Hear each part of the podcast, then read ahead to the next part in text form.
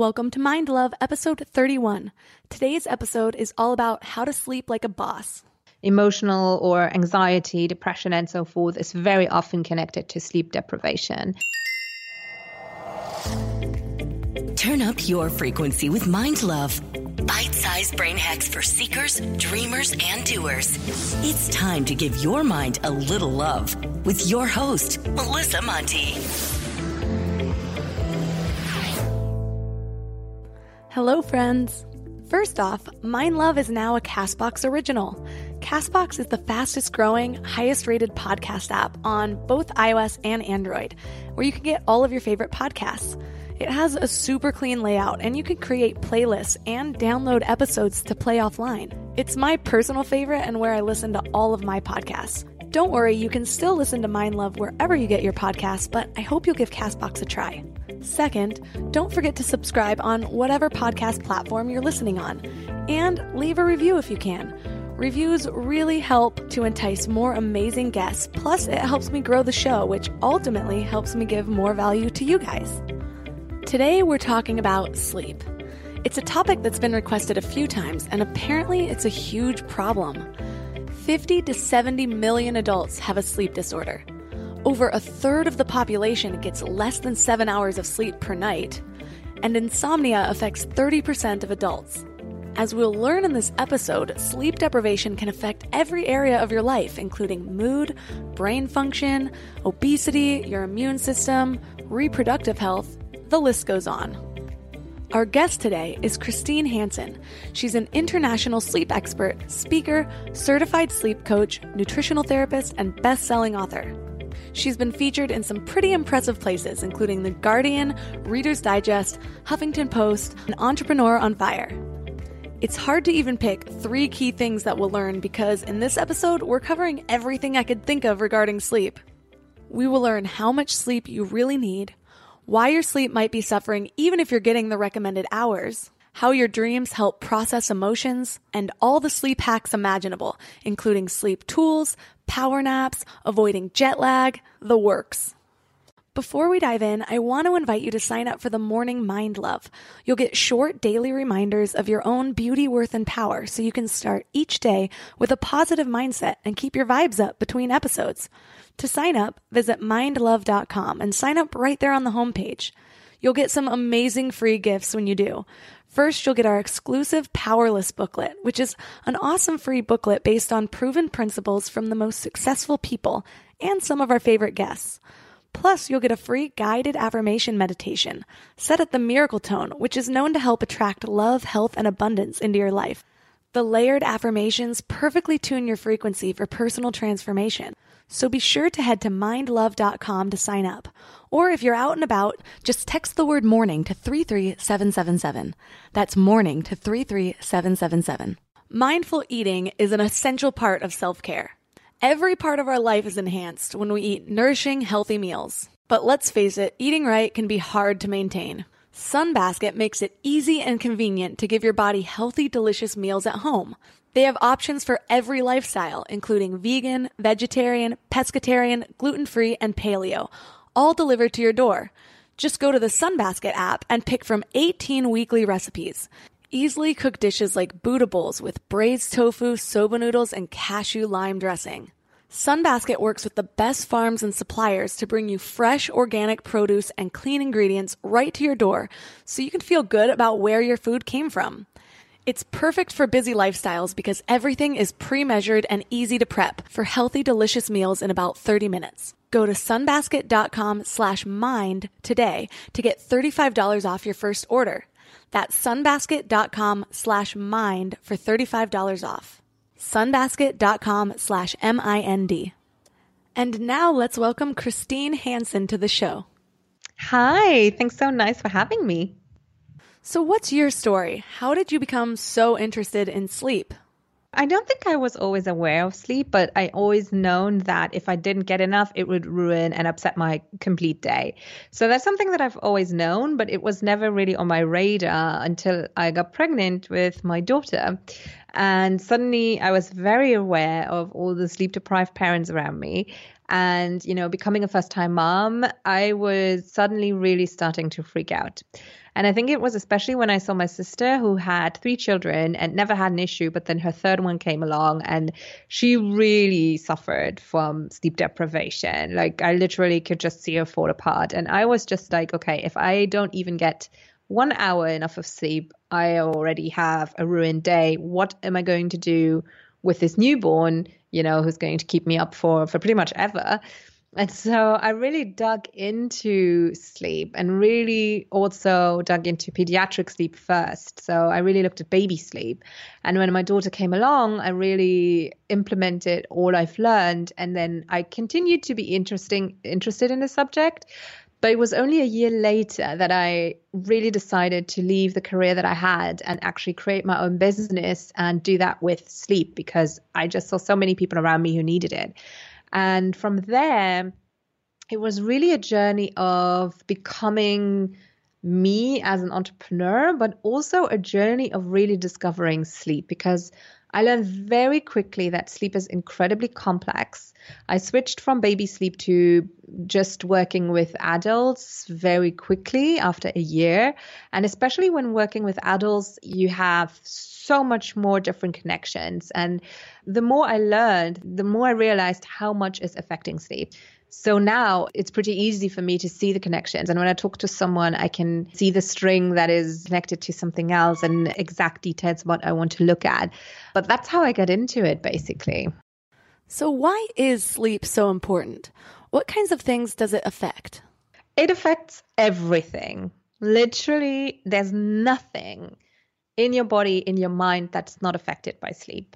So it affects the way that you feel, it affects the way that you think, it affects the way that your body is regenerating itself, it affects your digestion, it affects your concentration, it affects everything. Literally, it's like one of the main important pillars of health.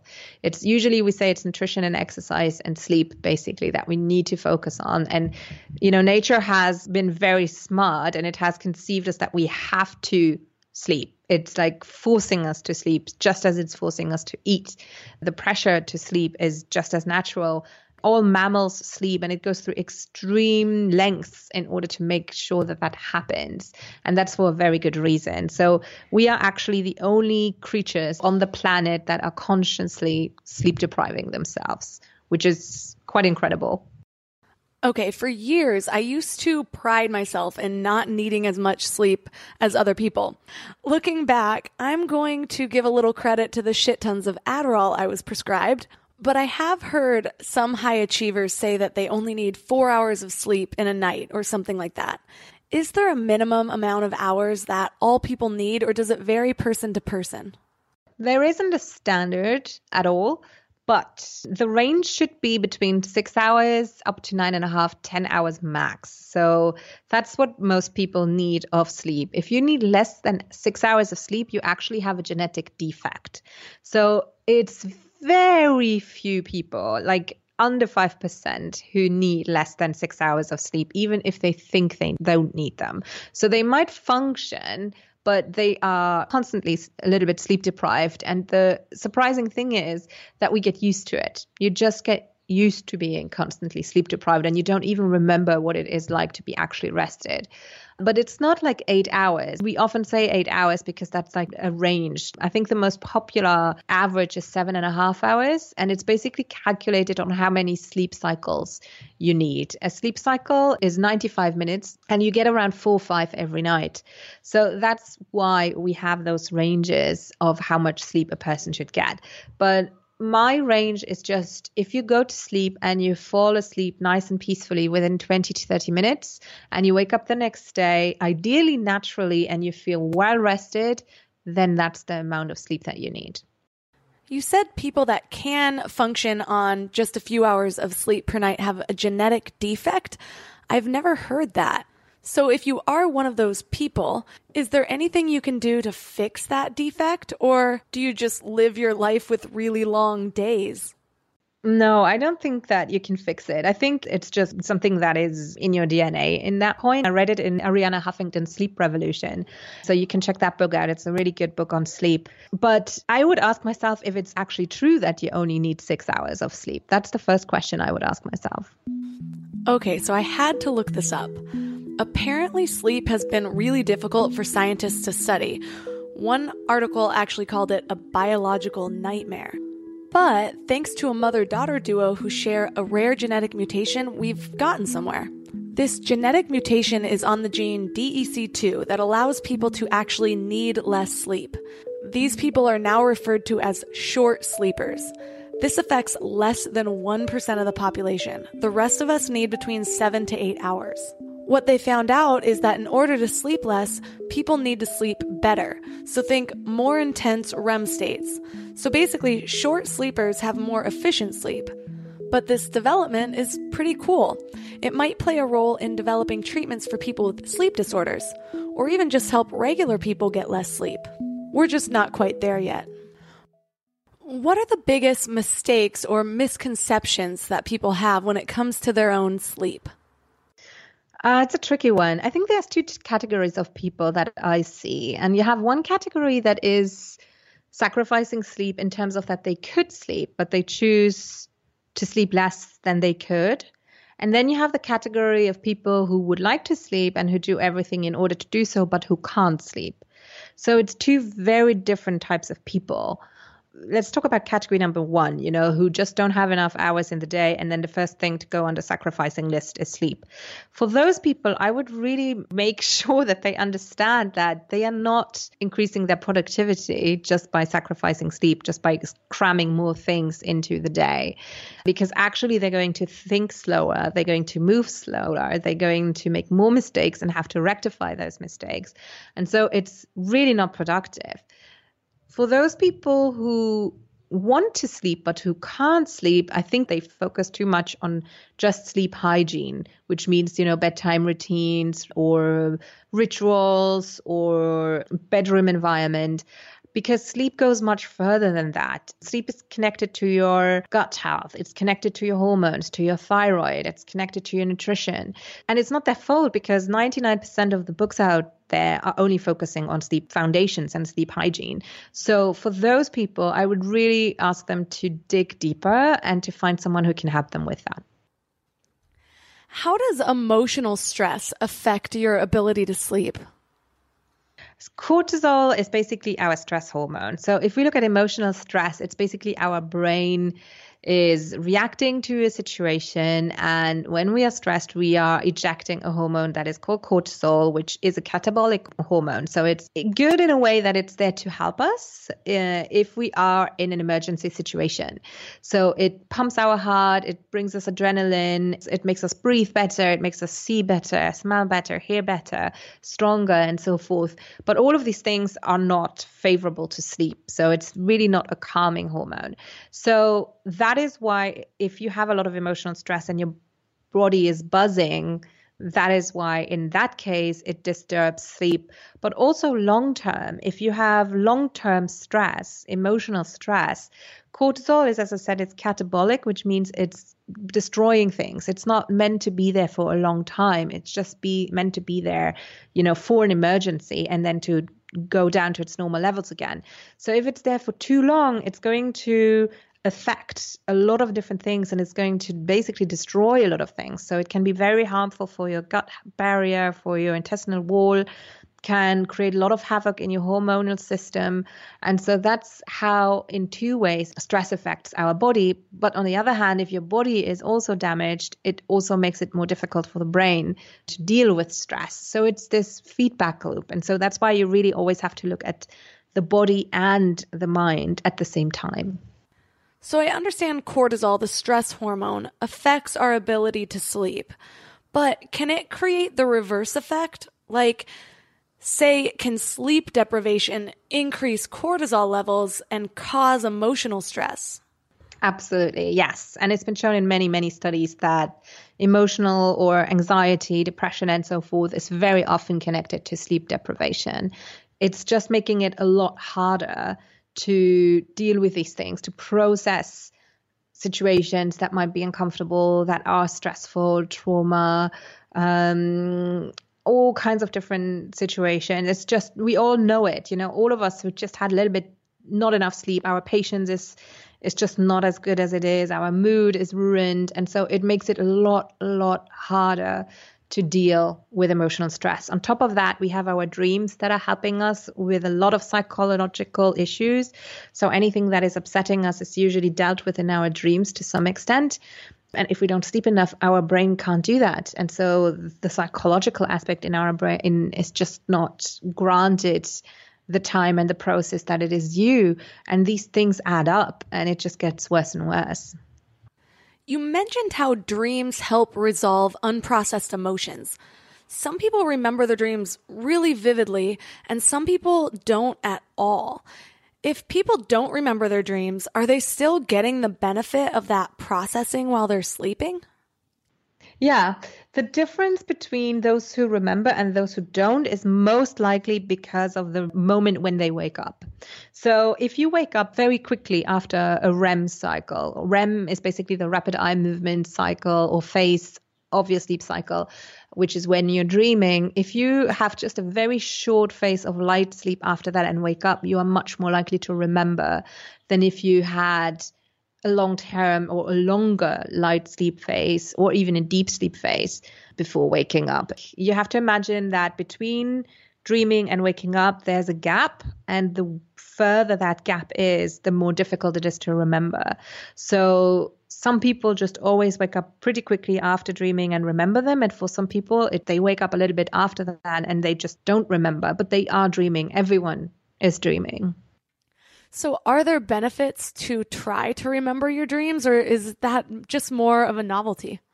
No, that's a technique that's been used over hundreds and hundreds of years. And it's especially by, not by spiritual people necessarily, but by very, very pragmatic people, because when we are dreaming, we don't censor ourselves. You know, our prefrontal cortex is not working. So it means that we basically roam, all our emotions, all our thoughts are roaming free. And so a lot of people who have had issues solving a puzzle, for example, have written down their dreams. And I know that there is one Nobel Prize winner of some, I think it was in chemistry, who had the idea of the formula come to a dream. I think it was also Thomas Edison with the light bulb that also came in a dream. And so you can use your dream either to become aware of things that might be upsetting you or that you might not be processing or that might be standing in your way. So that's why a lot of therapists say that you should journal your dreams, because they basically show you things that are unprocessed, because most things that come up in your dreams is just stuff that's stuck to your brain and that hasn't been process that hasn't finished processing. And some things are absolutely positive, and some things are just something that your brain couldn't quite categorize uh, or that was disturbing. And so it's trying to deal with that. And when you write these things down, you will quickly find patterns. You will quickly find that there's topics that you will stumble upon over and over again. And once you know that, you can actually look at why. Why is that? Why am I stuck with that topic? And that can really be very helpful. Do you have any examples in your own life of maybe a dream that kept coming through or some sort of processing that you were able to do through your dreams? Ever since I've learned about dreams, I've become more aware of them when I wake up. So sometimes I will just lie there and I will think, where did that idea come from? So if I remember the dream, I will just go like, okay, hang on, those, that was this part and that part, where does it come from? And sometimes I can't tell, but sometimes I am very, very aware where it is coming from. And it's just like, huh, I didn't know. I had no idea that that affected me that much, for example. So I use it a little bit in terms that way in order to get to know myself a little bit better. I've never really used it in terms of to be more productive or to work on a particular topic. Not that much. Going back to insomnia, in doing research for this episode, I was actually surprised how many people suffer from this. But what are some of the leading causes of insomnia? So what I see in my practice most of the time is it's a combination. It's really not just one thing. It's impossible to say it's one thing. It never is. So I have the five-step Sleep Like a Boss process, and it basically has five pillars, which are the sleep foundations, which means that stress management has to be addressed. There's just too much going on in the day. There might not be a great sleep hygiene in place, meaning there's no bedtime routine. The relationship with sleep is already strained because it's been going on for so long. There have been issues. So sleep is just something negative already, making it very difficult to relax and to actually enjoy going to bed. Then we have hormones, uh, a huge one, huge, huge, huge one, especially for women, where I see that any hormone, any hormone that's out of balance is very quickly to affect sleep, whether it might be your estrogens, your progesterones, your testosterones, it doesn't matter. So that's a big one that I look into. Thyroid is absolutely huge. And unfortunately, in ninety percent of my clients have thyroid issues. Uh, most of them have Hashimoto's. And then I always ask my clients to get checked out. Gut health, if you have pathogens or candida or parasites, they are all nocturnal, which means that they all wake up at night and that they create a lot of havoc. And when they do cause inflammation, you basically have cortisol and adrenaline rushing to create an anti-inflammatory reaction, and that is going to wake you up because it's giving you energy. So that's a big one that I look at. Nutrition, blood sugar levels can play a huge role in this. A lot of us are used to go from sugar crash to sugar crash. So, you know, wait, having a sugary breakfast, crashing at ten, having a snack, crashing at lunchtime, having a snack, and so forth. So those are the five categories that I see over and over again when it comes to sleep issues and to insomnia. When you talk about hormones, as a woman, does this refer more to hormones in a life cycle, such as puberty or menopause, or is it more like hormone changes in your monthly cycle, like your period? I mean, I know that a lot of people, or a lot of women especially, can pinpoint exactly when their period is there because they they have just such a dump in hormones that, or such a low in hormones that sleep has a lot of issues. Um, so it can be any time in your life. But as of forty, premenopause can start, which a lot of people are like, forty? I mean, that's so young, but it's, yeah, that's when the first signs can start and when the first hormone imbalances can start. So as of forty, I usually always look at estrogen and progesterone hormones. Menopause, for sure, big one. And pregnancy can also be an issue for hormonal deregulation. And it's just your body getting deregulated for your baby, but then having trouble to regulate itself back to normal patterns once your baby is born. So it's really important to, to get that looked at and to get that checked out in order to see that everything is, first of all, if you have enough of them and how they are used, because your hormones use different pathways. And different pathways have different reactions. Some are favorable. And your, for example, your progesterone is not just progesterone. It takes basically two different streets in your body, one of them which is favorable and one which isn't. So when you get testing done, really make sure that that's included, because they might say you have enough of it, but if they don't know what your body does with it, it's not an answer, you know, so you kind of have to go digging there a little bit. You mentioned just your relationship with sleep can affect it. I remember hearing tips a long time ago, like you shouldn't have a T V in your bedroom so that you associate your bed with sleep. But what are some other ways to fix your relationship with sleep? Something that I use, and it's a, it's kind of a weird strategy, but I want people to start to personify sleep, you know, to kind of think of it as a person and ask them, what's your relationship like with sleep? Like, are you respecting it? Do you actually like it? And if you don't, you kind of need to get it back. You kind of need to be nice to it and love it and have a great relationship. So something I sometimes do is to tell my clients to write a letter to sleep and to say, to get their anger off their chest and to say, you know, I'm so frustrated with you, but then also write a love letter to sleep and also telling it how much they love it, you know, how much they love to just sleep and to be rested and to feel warm under the covers and to have that time of day to just, you know, be in peace. And that can be very, very helpful. And it sounds very weird, but it it is weird writing to sleep. But it makes you aware that you're already getting stressed just by thinking of going to bed. And so that's definitely something that I like. I don't like for people to be overly serious in terms of that they're stressing themselves out for sleep, but I also don't want them to be negative to it. This is one of those times that I really need to recognize progress. My letter to sleep five years ago would go something like this. Dear sleep, you're so needy. How am I supposed to get anything done around here when you're taking up a third of my life? Sometimes when I wake up from you, I have no idea how I got there or who invited that other guy. Why don't you do you for a while while I do me? I've got something that'll get rid of you at least until tomorrow. Cheers, bitches. Not so sincerely, Party Girl. Cut to me slamming a vodka pineapple to wash down whatever pill someone hands me without as much as a simple inspection. But here's to personal growth, because now it would be more like, "Dear sleep, I cherish our time together. Every time we part ways, I leave feeling refreshed, nourished, and ready to conquer the day. Thank you for sticking with me through all those years of neglect. Let's catch up for a quick twenty minutes around lunchtime, okay? Love you forever, Melissa."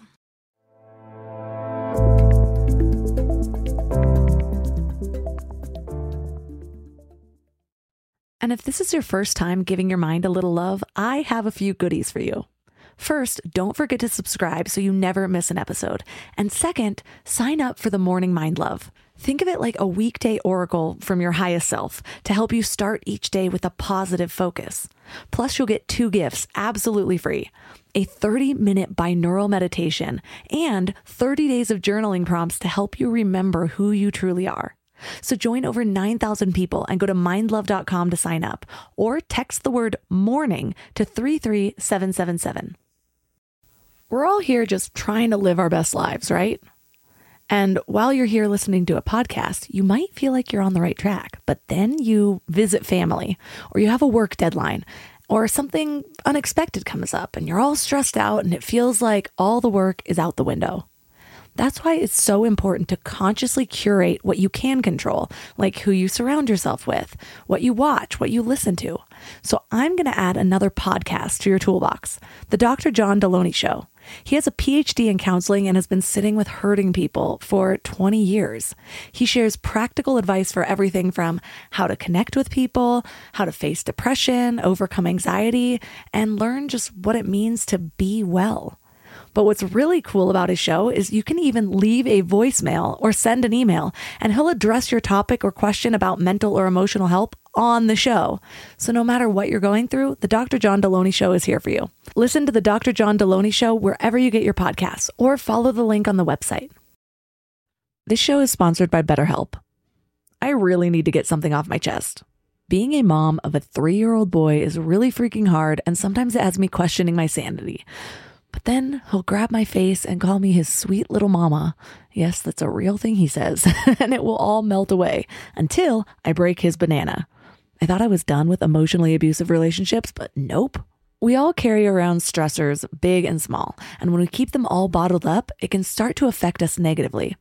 Therapy is a safe space to get things off your chest and to figure out how to work through whatever's weighing you down. For me, just talking things through is hugely helpful, but it's so hard finding friends and family that are unbiased or non-judgmental. And therapy isn't just about dealing with major trauma, you know?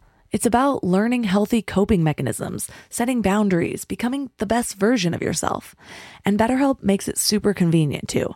Everything's done online, so you can fit therapy sessions around your schedule. Get it off your chest with BetterHelp. Visit betterhelp.com slash mindlove today and get ten percent off your first month. That's betterhelp, H E L P dot com slash mindlove.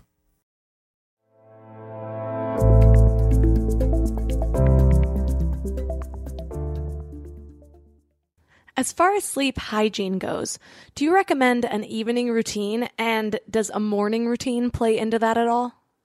Sleep definitely starts with the morning, you know, like it starts with your breakfast. First starts off having breakfast. That's step one, actually.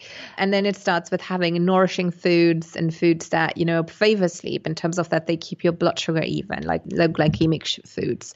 And then sleep hygiene throughout the day means giving yourself little windows where you can park your thoughts and release your stress, because it's like a diffusing reaction. It's like having a shower head. And if you take the time during the day to kind of take your thoughts out of your head, bothering thoughts or upsetting thoughts, and parking it, it's like the rainforest shower head. But if you keep everything bottled up until night, then you will have this massage, super strong beam showerhead where everything is just bursting out and crashing down on you. So for me, daytime sleep hygiene means that you create a couple of windows where you have different stress management strategies, maybe journaling, maybe doing a meditation, maybe just a couple of breathing exercises, maybe just becoming aware of what's been upsetting you. And literally taking those thoughts out of your mind and just parking them.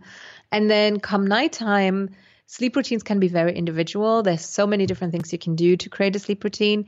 One thing that I like to suggest my clients is to take an alarm clock and have it set an hour before their ideal bedtime, just in order to be aware, okay, I have one more hour, which is plenty of time, and then have them do everything that needs to be done for the next day, and then have the rest of the time to just relax. And whether that is even for people who want to watch a T V show, that's fine. Not everyone is reacting to blue light sensitively. Not everyone. Like I don't. Uh, I don't have an issue with that. But if you have chronic insomnia, then maybe it's not the best tip in the world. But just saying, it's very individual. But that is something that I find gives people enough time to get everything done. And then they can integrate more step into the sleep routine, such as opening the window, having a facial ritual, and getting their clothes laid out and organized. There's tons of different things, and I have different resources on that. Um, but that's basically, in a nutshell, what daytime sleep hygiene and nighttime sleep hygiene would look like for me. I just purchased a pair of blue light blocking glasses because I heard that it affects your quality of sleep, even if it doesn't affect whether or not you can sleep. Is that true? So blue light is basically a very, very short frequency of light. It's the shortest frequency that we have, and artificial blue light is even shorter. So what it does is when it hits your eye, it goes through your retina, and it can either block melatonin from building, or it can interfere with cells absorbing melatonin. That's why it is an issue when it comes to sleep. However, I really feel it depends on different people. I do think it has an effect on everyone, but not in the same way. For those of us that don't have a problem falling asleep, are there things that will affect the quality of our sleep, even if we are getting a full eight hours? Definitely alcohol is one of the main ones. Alcohol is can help you fall asleep because it can help you to relax, and it's a little bit of a sedative for some people. But alcohol is manipulating your deep sleep. So even though you will be sleeping the same amount of time, you won't get as much deep sleep, which is when most of the restoration of your body happens. So you will actually not feel the same way as if you didn't have alcohol. And that is one of the main ones that I can pinpoint at. And it's actually also true for some sleeping pills. So they will sedate some parts of your brain, but a lot of people wake up even more groggy. But I would say for someone who's a chronic insomniac and who has anxiety around it, a certain time using sleeping pills for a wise time span, just to take the edge off and to get organized, that's fine. But it really shouldn't be a long-term solution. For people that do have trouble sleeping and they feel like they need something more than just routines, are there any natural or healthier forms of sleep aids that you recommend? There are, but I would say if you do need sleeping pills, then the natural stuff is not necessarily going to cut it. I don't think it's enough. I really think that there's more underneath the first layer of sleep hygiene, and I would really encourage them to, to go digging and get a full picture of what's going on in their body. Because otherwise, even if I would now say, look, valerian, or I don't know, um, maybe some vetiver can help. Yes, but I don't want to get any hopes up because chances are that it's not going to be enough for people who have been relying on sleeping pills for sure. It's, it, it's just not going to cut it. But if you get your body in tune, if you get everything into balance and ideally into homeostasis, then those things are absolutely enough. That makes sense. We do seem to want these quick fixes, but as a lot of my guests have taught us, we should be using these symptoms as the language of the body signaling that something else is wrong. Absolutely. If you just look at the first layer, it's going to be a very frustrating experience for most, or for those who come to me, basically, because they've already tried that. And most of them have a great sleep routine already. So that's not it. You said earlier that it's not necessarily the amount of time that we sleep, but the number of sleep cycles that we go through. What is the ideal amount of sleep cycles, and what does that look like in a night?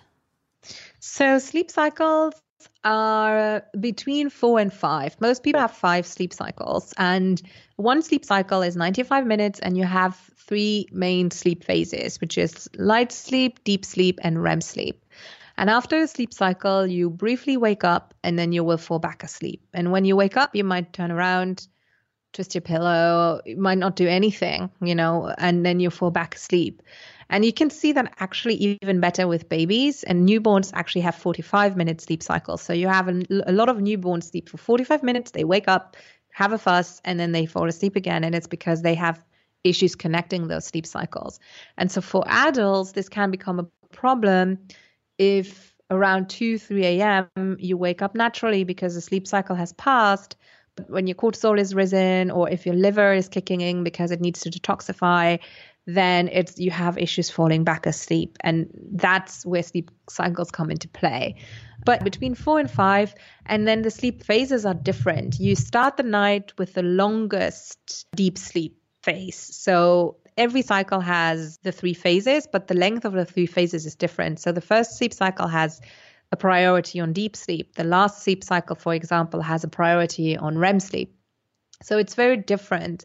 And that's also where the saying comes from that the best sleep is before midnight. It's because this first sleep cycle gives you the most restorative sleep. And I think nature has done that in order to make sure that we get what we need to just survive and not become incredibly ill.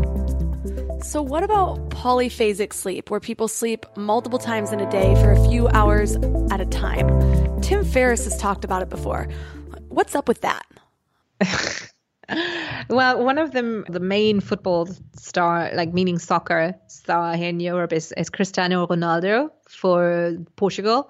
And he has a sleep coach and he is living with that rhythm. So he doesn't have complete sleep cycles. Like he has it in chunks during his twenty-four hours.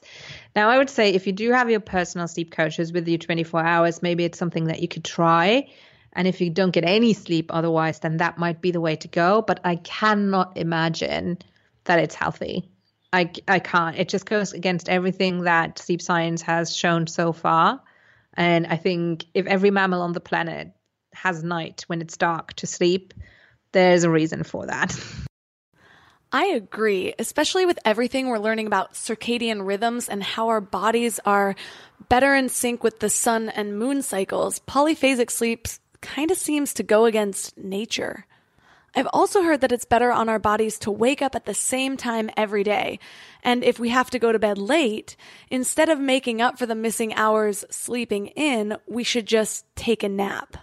If you don't get enough sleep, you build up sleep debt, basically. So I would say, ideally, you get enough sleep, right? But let's say you know how much sleep you need in order to be really refreshed. Then I would say reverse engineer. So let's say for me, it's seven and a half hours. I would reverse engineer my wake up time that I need minus seven and a half hours. And half an hour before that would be my bedtime when I would like to be in bed, for example, right? Then I would set my alarm clock to be the same. Yes, because it is really going to train your body. It's very simple. It's literally going to train your body to wake up then.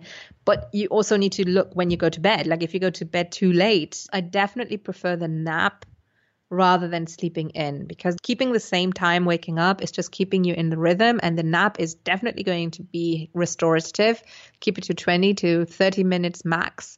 And I had a client who had an issue with the, her circadian rhythm, and with her, she had to get up the same time every day. If we just changed it to fifteen minutes, she would have awful issues with getting up and, and just getting anything done in the morning. So it is a much overlooked strategy that you have to implement. And I think for a lot of people, it would be very helpful. Getting into the basics of an effective power nap, you said that twenty to thirty minutes is ideal. I've been napping more than I ever have as of lately, and first of all, I love it. And second of all, I don't always fall asleep, but I do feel recharged anyways. Am I still getting a sort of meditative or restorative rest if I don't fully fall asleep? Yeah, I definitely think so. Like my husband, he is just like, he's, he lies next to me and he's like, twenty minutes, I hear him snoring, and bam, after fifteen, twenty minutes, he's up and he's like, okay, here we go. I can't do that. I can't sleep for twenty minutes. If I do that, I'm just going to be off for an hour and a half. So I rest for twenty minutes, and it is different, but it is definitely better than a cup of coffee because it's just helping your brain to relax for a moment, to get some of that cerebral fluid going, and to just give you that energy back. Speaking of your husband, do men and women sleep differently? There's been some studies that have recently shown that women need a little bit more sleep, apparently. But in general, there's not too much difference, as far as I know, between the way that sleep patterns look like or all of that, those kinds of things. In sleep disorders, yes, I think men are more prone to sleep apnea, I think. But don't quote me on that. No, in general, it's pretty much all across the board. So now, coffee. I love coffee, but the more I hear people cutting back on coffee, the more I feel I have to too. Plus now I work at a co-working space sometimes, and I know a lot of other people do too, where coffee is free flowing. So what are the downsides of that? So I need my coffee in the morning, like for sure, just because I like the taste as well. And I did cut out form of coffee, and I really noticed when I got back on it, how it winds me up. But the problem is that just like hunger, you have sleep pressure building up. You know, just like you get hungry, you get tired during the day. And that's because of a chemical that's called adenosine. And caffeine and adenosine are just one molecule apart. So it's they look very, very similar to your body. The difference is, though, that if you have coffee, it basically stops that sleep pressure from building, but it doesn't give you the refreshment that a power nap would do, for example. So that's the main reason why power naps are preferred to coffee, for example. The other thing is, I don't mind having coffee, but just don't have it too late. It can have an effect up to six to eight hours in your body. So for someone who is not sleeping, I would be a huge advocate of not having coffee, like maybe one cup after lunch and then cut it out. For me personally, I can have coffee for dessert in the restaurant at nighttime and I will still sleep. I am the same way, actually. How does your age affect your sleep? It doesn't much. That's a really good question, but a lot of people think that the older they get, they need less sleep, and it's not true. You actually need the same amount of sleep. What does change, however, is your sleep phases, the way that your sleep cycles are structured. That changes.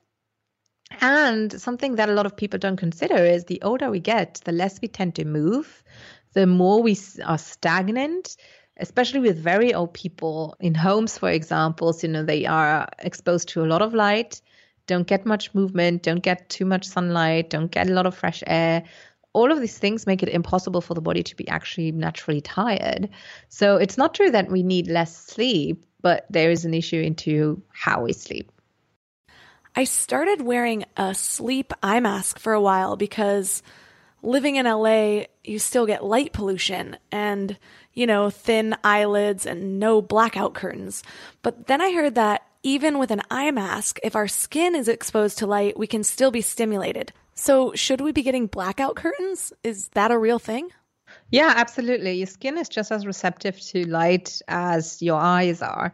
So for people who are very sensitive to light, blackout curtains are an absolute must. Absolutely. Like, it's weird because here in Europe, most of us, we have these roller blinds. It's very different. It's not like a, a rouleau, but it's I don't even know how to describe it, but our room is literally pitch, pitch black.